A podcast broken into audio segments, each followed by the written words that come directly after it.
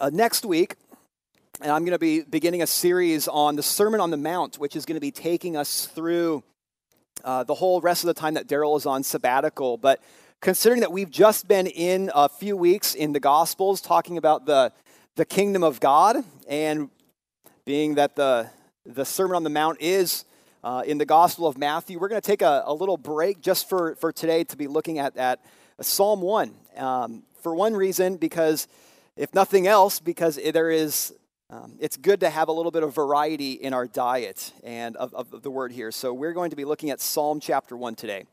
Uh, but before we, we turn to uh, the reading and the preaching of God's word, let's pray for the Spirit of God to, to be uh, at work and to be blessing it, and uh, for us as hearers as well. Lord, we come before you here wanting to and needing to hear your voice. And we thank you that you have given us your word so that we can know who you are and that you have spoken clearly to us, that we can understand it. And we pray that for this time here now, that your spirit would be working and helping us to understand your word, to be having a heart that is softened to it, to have the seeds planted and that your spirit would be watering them so that it might flourish in, in our hearts then. Father, we pray for the one preaching also that you would forgive his sins and that your spirit would be poured out upon him as well. For the sake of Jesus, amen. All right, this is Psalm chapter 1. This is the word of God. Blessed is the man who walks not in the counsel of the wicked, nor stands in the way of sinners nor sits in the seat of scoffers. But his delight is in the law of the Lord, and on his law he meditates day and night. He is like a tree planted by streams of water that yields its fruit in its season, and its leaf does not wither. In all that he does, he prospers. The wicked are not so, but are like chaff that the wind drives away. Therefore, the wicked will not stand in the judgment, nor sinners in the congregation of the righteous. For the Lord knows the way of the righteous, but the way of the wicked will perish. Amen. What is a prosperous life? And how do I get there? That's a question that many people, many philosophers, many religions have pondered throughout the ages. But that's a question, though, not only for intellectuals, that's a question for everyday people like you and me also. Maybe some of you have thought, well, a prosperous life, maybe that's by graduating, finally being able to graduate and leave home. Maybe some of you have thought, oh, a, a, a prosperous life, well, that would be being free of debt. Or maybe it would be, oh, if I could find some, some peace and stability in life, that would be a prosperous life. Or maybe it's for some of you, oh, if I can reach, if I can only reach retirement. Or I know some of you are, are thinking, wow, how can, if I can figure out how to stop being so busy now that I'm retired. That would be a prosperous life. But it's also a question, though, that Psalm 1 sets forth here. Psalm 1 is a wisdom psalm, and the Psalms were, first of all, they were, they were prayers. And so this is a prayer. It was actually a song that was sung as well. But it's also something that teaches us. It's a prayer that imparts wisdom and teaches us. And we see that right away as it begins Blessed is the man Blessed is the man was a wisdom phrase that described what would be considered a prosperous or a flourishing life. It's easy for us to read this as, well, okay, blessed is the man. This is how a person then receives blessing. If I do this, then blessing will come to me then. But the thing is, this is a different Hebrew word there than just simply bestowing blessing or of actively being favored. The idea here, instead, when it says blessed is the man, is it's the blessed is a state of flourishing, or it's a state of those describing those people who are blessed or who have been blessed. So the idea here isn't, okay, this is how to receive blessing. The idea here instead is that this is what a flourishing person looks like. It's the same idea, the same word actually used in 1 Kings 10 uh, verse 8, when you have the Queen of Sheba who comes and visits King Solomon in all of his glory, this, uh, this great prosperous kingdom. And she looks at it all and she's bowled over and she says, Blessed are your servants. The idea in it isn't that she is going to give blessing to the servants, but rather she's just saying, Your servants are blessed. They are flourishing for being in your kingdom. And Psalm 1 then is describing a flourishing or a prosperous life. Blessed is the man there. And it describes it and it sets forth how you get there. And it does so by laying out these two paths. As it begins, there, there are two paths. Blessed is the, the man who does not walk in the ways of the or in the counsel of the wicked. And the uh, verse 1 there sets out the first path. And we'll see that both these paths diverge from one another. Uh, the first path here Blessed is the man who walks not in the counsel of the wicked, nor stands in the way of sinners, nor sits in the seat of scoffers. It's describing here, uh, uh, first of all, a, the path not to go down. It's a, the path of those who are not in accordance with God. It talks about the wicked, sinners, these words that describe in kind of this all encompassing way an unrighteous way of living that is an antithesis with God. It talks about scoffers, or perhaps a better word for us would be scorners, those who mock what is right and what is true. And as we read it too, there's even these this variance in the verbs and the words that describe this, these varying levels of conformity to these ways. See, it may not always be at the same level, but it's still walking along the same path. This one path has many variants that weave in and out of it there. It has a lot of side paths that you can take. Walking in counsel, it describes the mind and thoughts, values, wisdom, the ways of thinking. But then we have standing in the way. That's action right there. Or sitting in the seat, sitting in the midst. That's identification. So that whether it be imbibing passively of unvirtuous wisdom, maybe on one side of the spectrum, or on the other end of the spectrum, it's aggressively mocking, it's all still in the same spectrum of the, of the same path there. But again, these, we have two paths and they diverge from one another. So the other path is in verse 2. His delight is in the law of the Lord, and on his law he meditates day and night. We have a sharp juxtaposition. Like this, this path that you're on, it suddenly it wise. All right, you can either go left or right, and this one here is in sharp juxtaposition the law of the Lord, delighting in it. Now, why the law? That has a lot of strange connotations for us.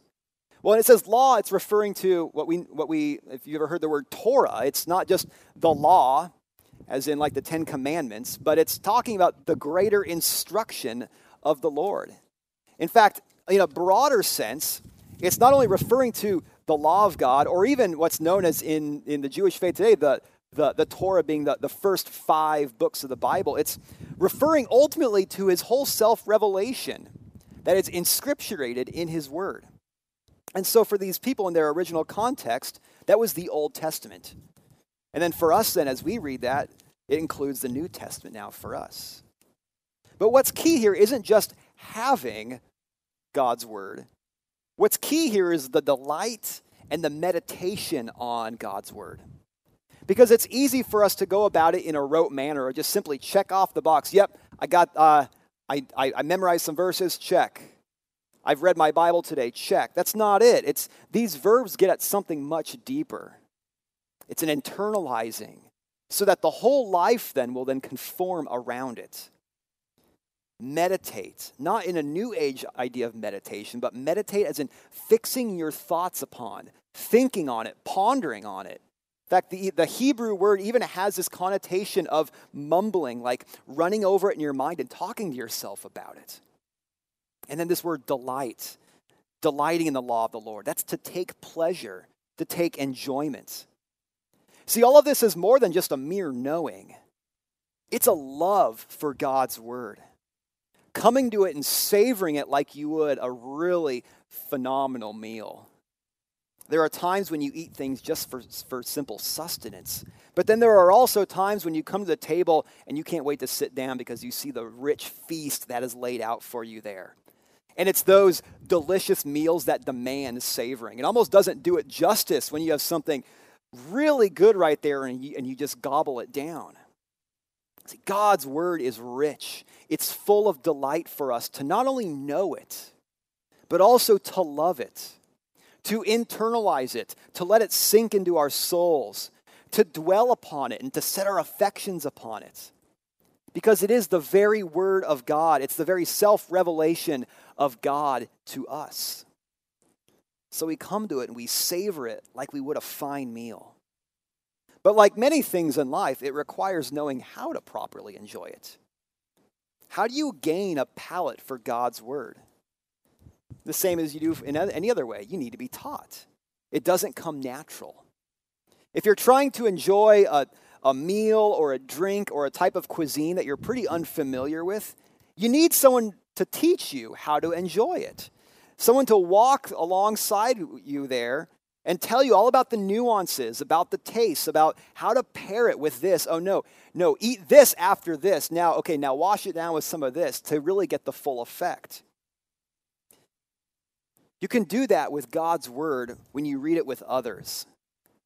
Just as meals are meant to be communal, so is the Word of God meant to be communal. Read it with others. Talk about it, especially those who have read it maybe longer than you have. Get more insights. Even talk with one another about the mutual enjoyment you can have there. But what's even better isn't just talking with someone that's very knowledgeable about a particular cuisine. What's even better is when the chef comes out and gives you all of the insights into how he cooked your food into the flavor profiles, into the techniques, and on and on. So when you come to God's Word, do you ask the chef to enlighten your understanding of the meal that you're about to enjoy? In other words, do you ask the Spirit to enlighten your understanding of the Word that you sit down to enjoy? The Spirit of God who inspired the very scriptures that we have continues then to open up our understandings to them. And so, do you want to gain a palate for God's word? Do you want to learn how to savor it? Then pray that the Spirit of God would, would teach you. Pray before you approach it. That's why we pray before we come to the word in this time here. Every time you sit down to read, even just a, a simple prayer, asking the Spirit to illumine your understanding, and He will hear you because He wants you to know His word. We have this sharp juxtaposition, though, as we continue to look at this psalm.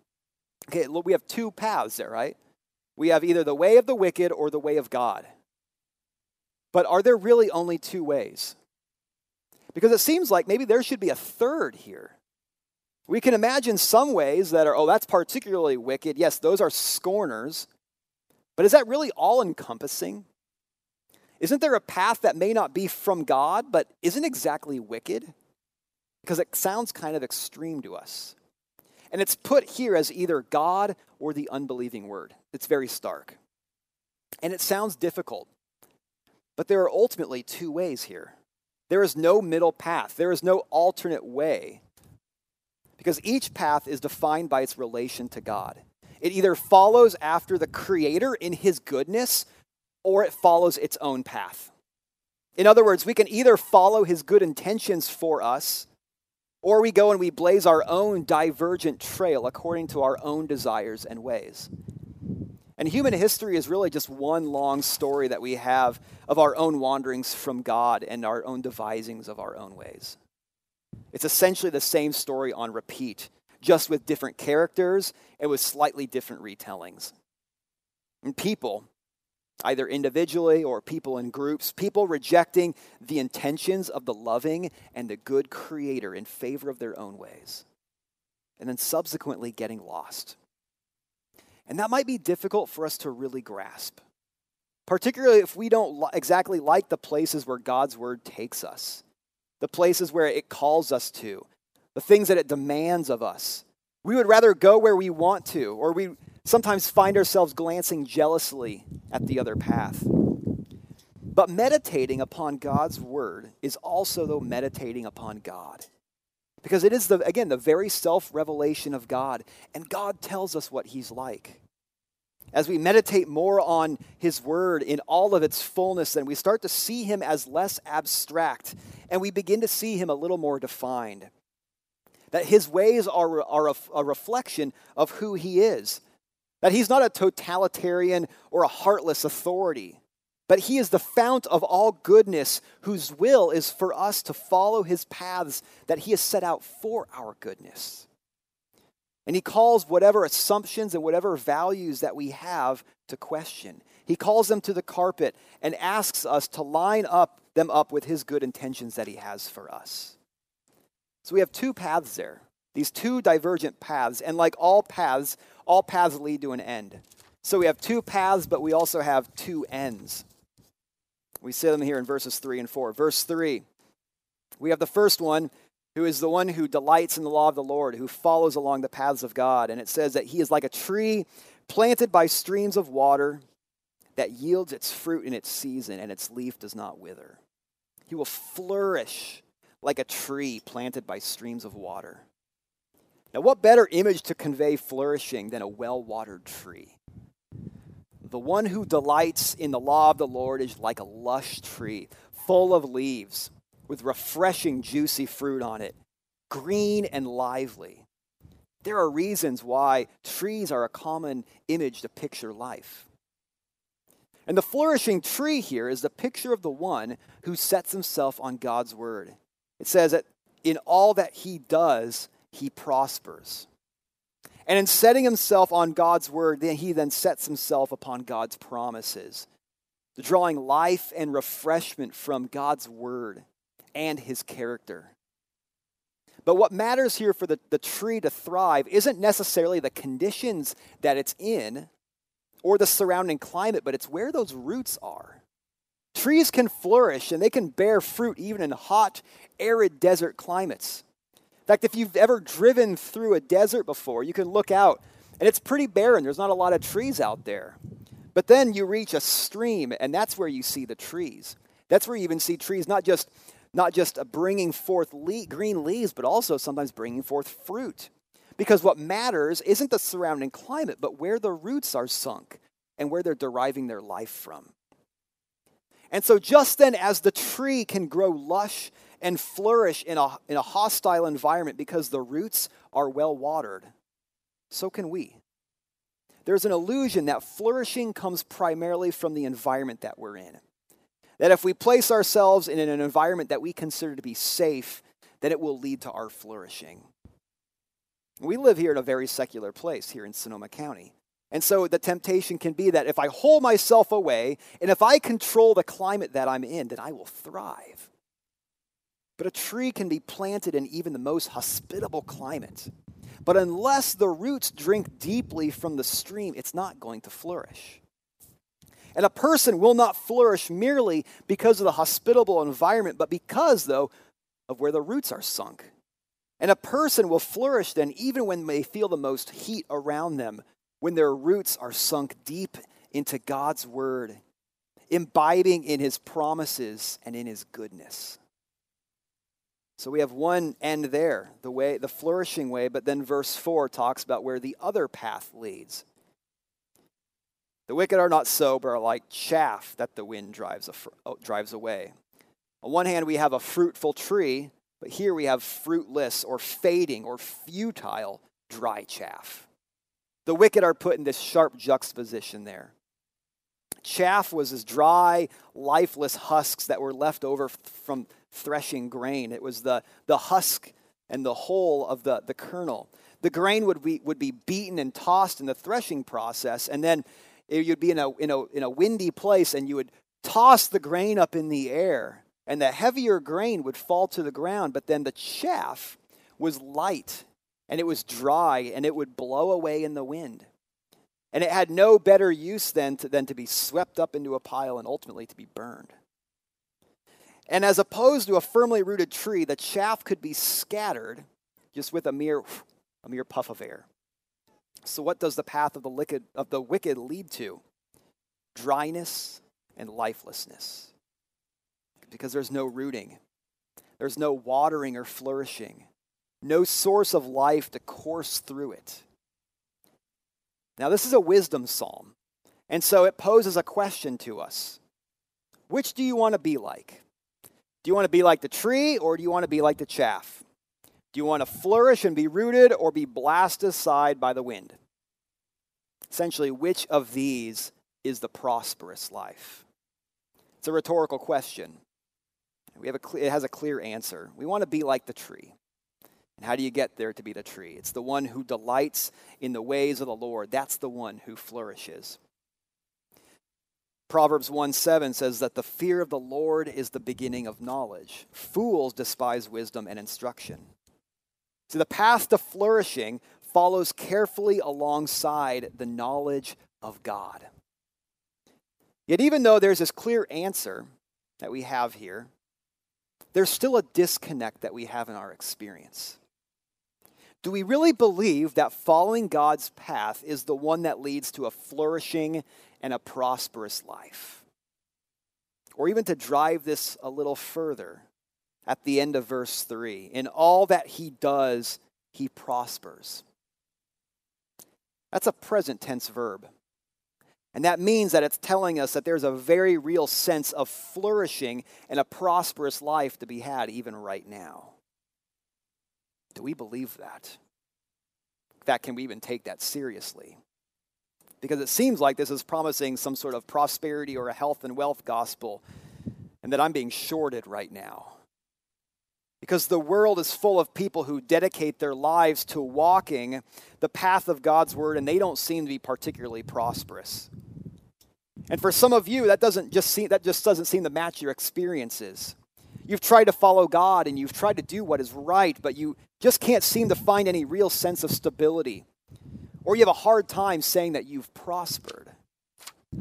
And none of this is also to, to mention that the, the countless Christians that are across the world who have given everything up to follow after the paths of God and to forsake the ways that are around them only to be harassed and only to be uh, chased and persecuted and killed. Those Christians who are in North Korea, those Christians who are underground in China, in Muslim nations, that are forced to flee for their very lives. How can they pray this? Are they truly prospering? But maybe some of you also have a hard time believing this because you've been told the opposite about what flourishing is. That to really live a, a thriving and a flourishing life, then you need to be true to yourself. That things like religion and outside authority only serve to stifle living to your fullest potential. Or that what God seems that what God says seems to constrict you from the ways that you see it, and that there's a, a real temptation to, to really cherry pick or to put it all aside from what God says. But regardless of either difficulty, what we need, though, is our idea of a prosperous life to be redefined particularly in how we experience it in a current age. Because it's easy to unconsciously consider prosperity and flourishing and how the world defines it that it's success, that it's life that's free from frustration, that it's ease and comfort, that it's having my desires met. But we can't judge or base what it is on human terms. We need to define it upon how God the Creator intended it. Flourishing is growing in righteousness and truth. Flourishing is loving what is good. And it comes from understanding who God is and from who we are. And that means that the more that we meditate upon, upon God's word and meditating upon God Himself there, then He begins to put our perspective of, him, of Himself and us in their proper places. But we also, though, need to recognize that life isn't just the experience that we live right now. Life has a much longer perspective to it that continues on into eternity. And this psalm points that out in verses 5 and 6. It points us to this greater perspective on life that goes beyond our experiences right now. And what do we see? It says that the righteous will be vindicated by God. That those who have been who have delighted in his word, those who have prospered in his righteousness will then flourish as they enter into his presence. And this requires eyes of faith to cut through our perceptions right now and to understand the reality of life. That what is seen as flourishing by the world is actually dry and fruitless, just like chaff. And that those who follow its ways then will be blown away, whereas those walking in the righteousness of God will stand firm and rooted. And a life of flourishing needs to account for this perspective. Flourishing cannot be determined solely by what's right now. At the same time, we can also be realistic and we can admit that it might be tough and difficult to walk along the paths of God. But there's comfort in this psalm also for us that comes in verse 6. It says that the Lord knows the ways of the righteous. The Lord knows the way of the righteous. See, we might feel pressure particularly pressure inwardly that tries to convince us that we are stifling our true selves or living to our fullest potential. But the Hebrew idea, the Hebrew word for know, and knowing there, isn't, isn't just an intellectual knowing, it is a knowledge that is wrapped up with intimate care. In Exodus 2, when, when the people of Israel are in bondage and in slavery in Egypt, it says that in, in 225 that they cried out to the Lord, and the Lord heard them, and the Lord knew them. Even as you feel the struggle trying to walk along the path of righteousness, or that you're in a dry place, God knows and He cares about you in all of that. And He is the covenant Lord who does not break faith. You are known in those circumstances.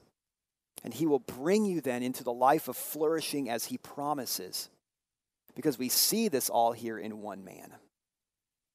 We have two paths with two ends, but we finally have one man. Blessed is the man.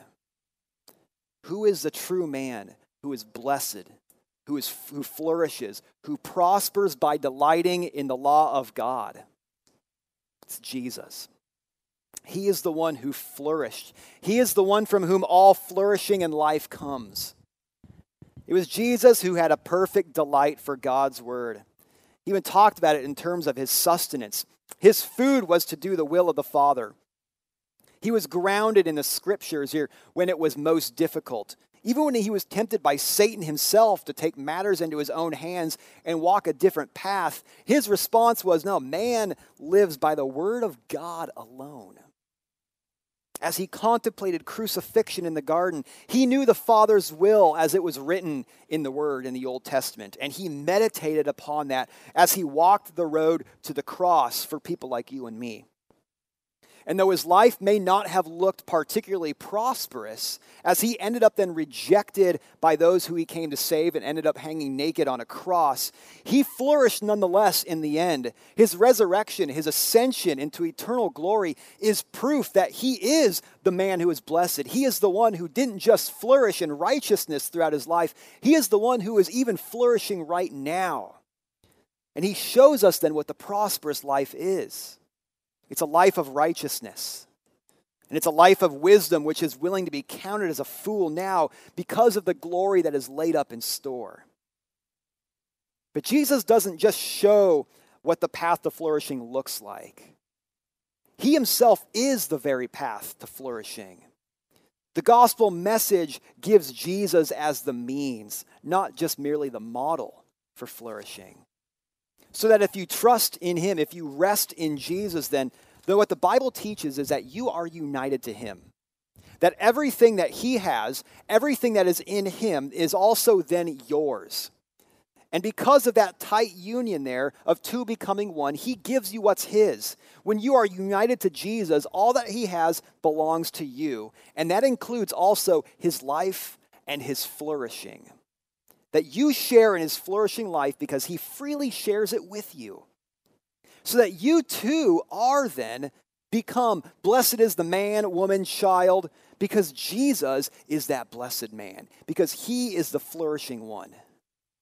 So you might feel dry, you might feel withered, you might sometimes feel more like chaff than the planted and well watered tree. You might look at your life and know what it means to have walked along the paths of the wicked. But in Christ, though, you are that watered and flourishing tree. He gives life to the withering, and He water, gives water to the dry chaff. John 4, Jesus meets a woman at a well, and she has a deep sexual past. And he offers her water life. But not water from a well, spiritual water, running water, living water that, will, that flows from within him and it will never dry up. Living water that he then says will well up in her. He offers her the water of flourishing, water to wash away her guilt and to nurture the fruit of righteousness instead. Friends, he does that by giving his spirit the spirit that was upon him and causing him to flourish throughout his time on earth is the same spirit that he shares and that he pours out upon the church. And he waters us then with that spirit so that we can also be grow and that we that we can grow and be fruitful even in the heat and in the barren places that life takes us. And perhaps you'll find then that when God's spirit dwells within you, giving you refreshment and life, that you'll delight more in His Word. Because that's where the words of life and of grace are found. It's where we most clearly see God in all of His attributes His power, His majesty, His holiness, His righteousness, His promises, His fulfillments, and His grace and mercy. That's where we read of the Christ who is the blessed man, the flourishing man, the prosperous man for you. So, friends, pray that the Spirit of Christ would continue then to nurture you by his word so that you might continue then to flourish in the life that Christ Jesus so beautifully and so richly gives to you.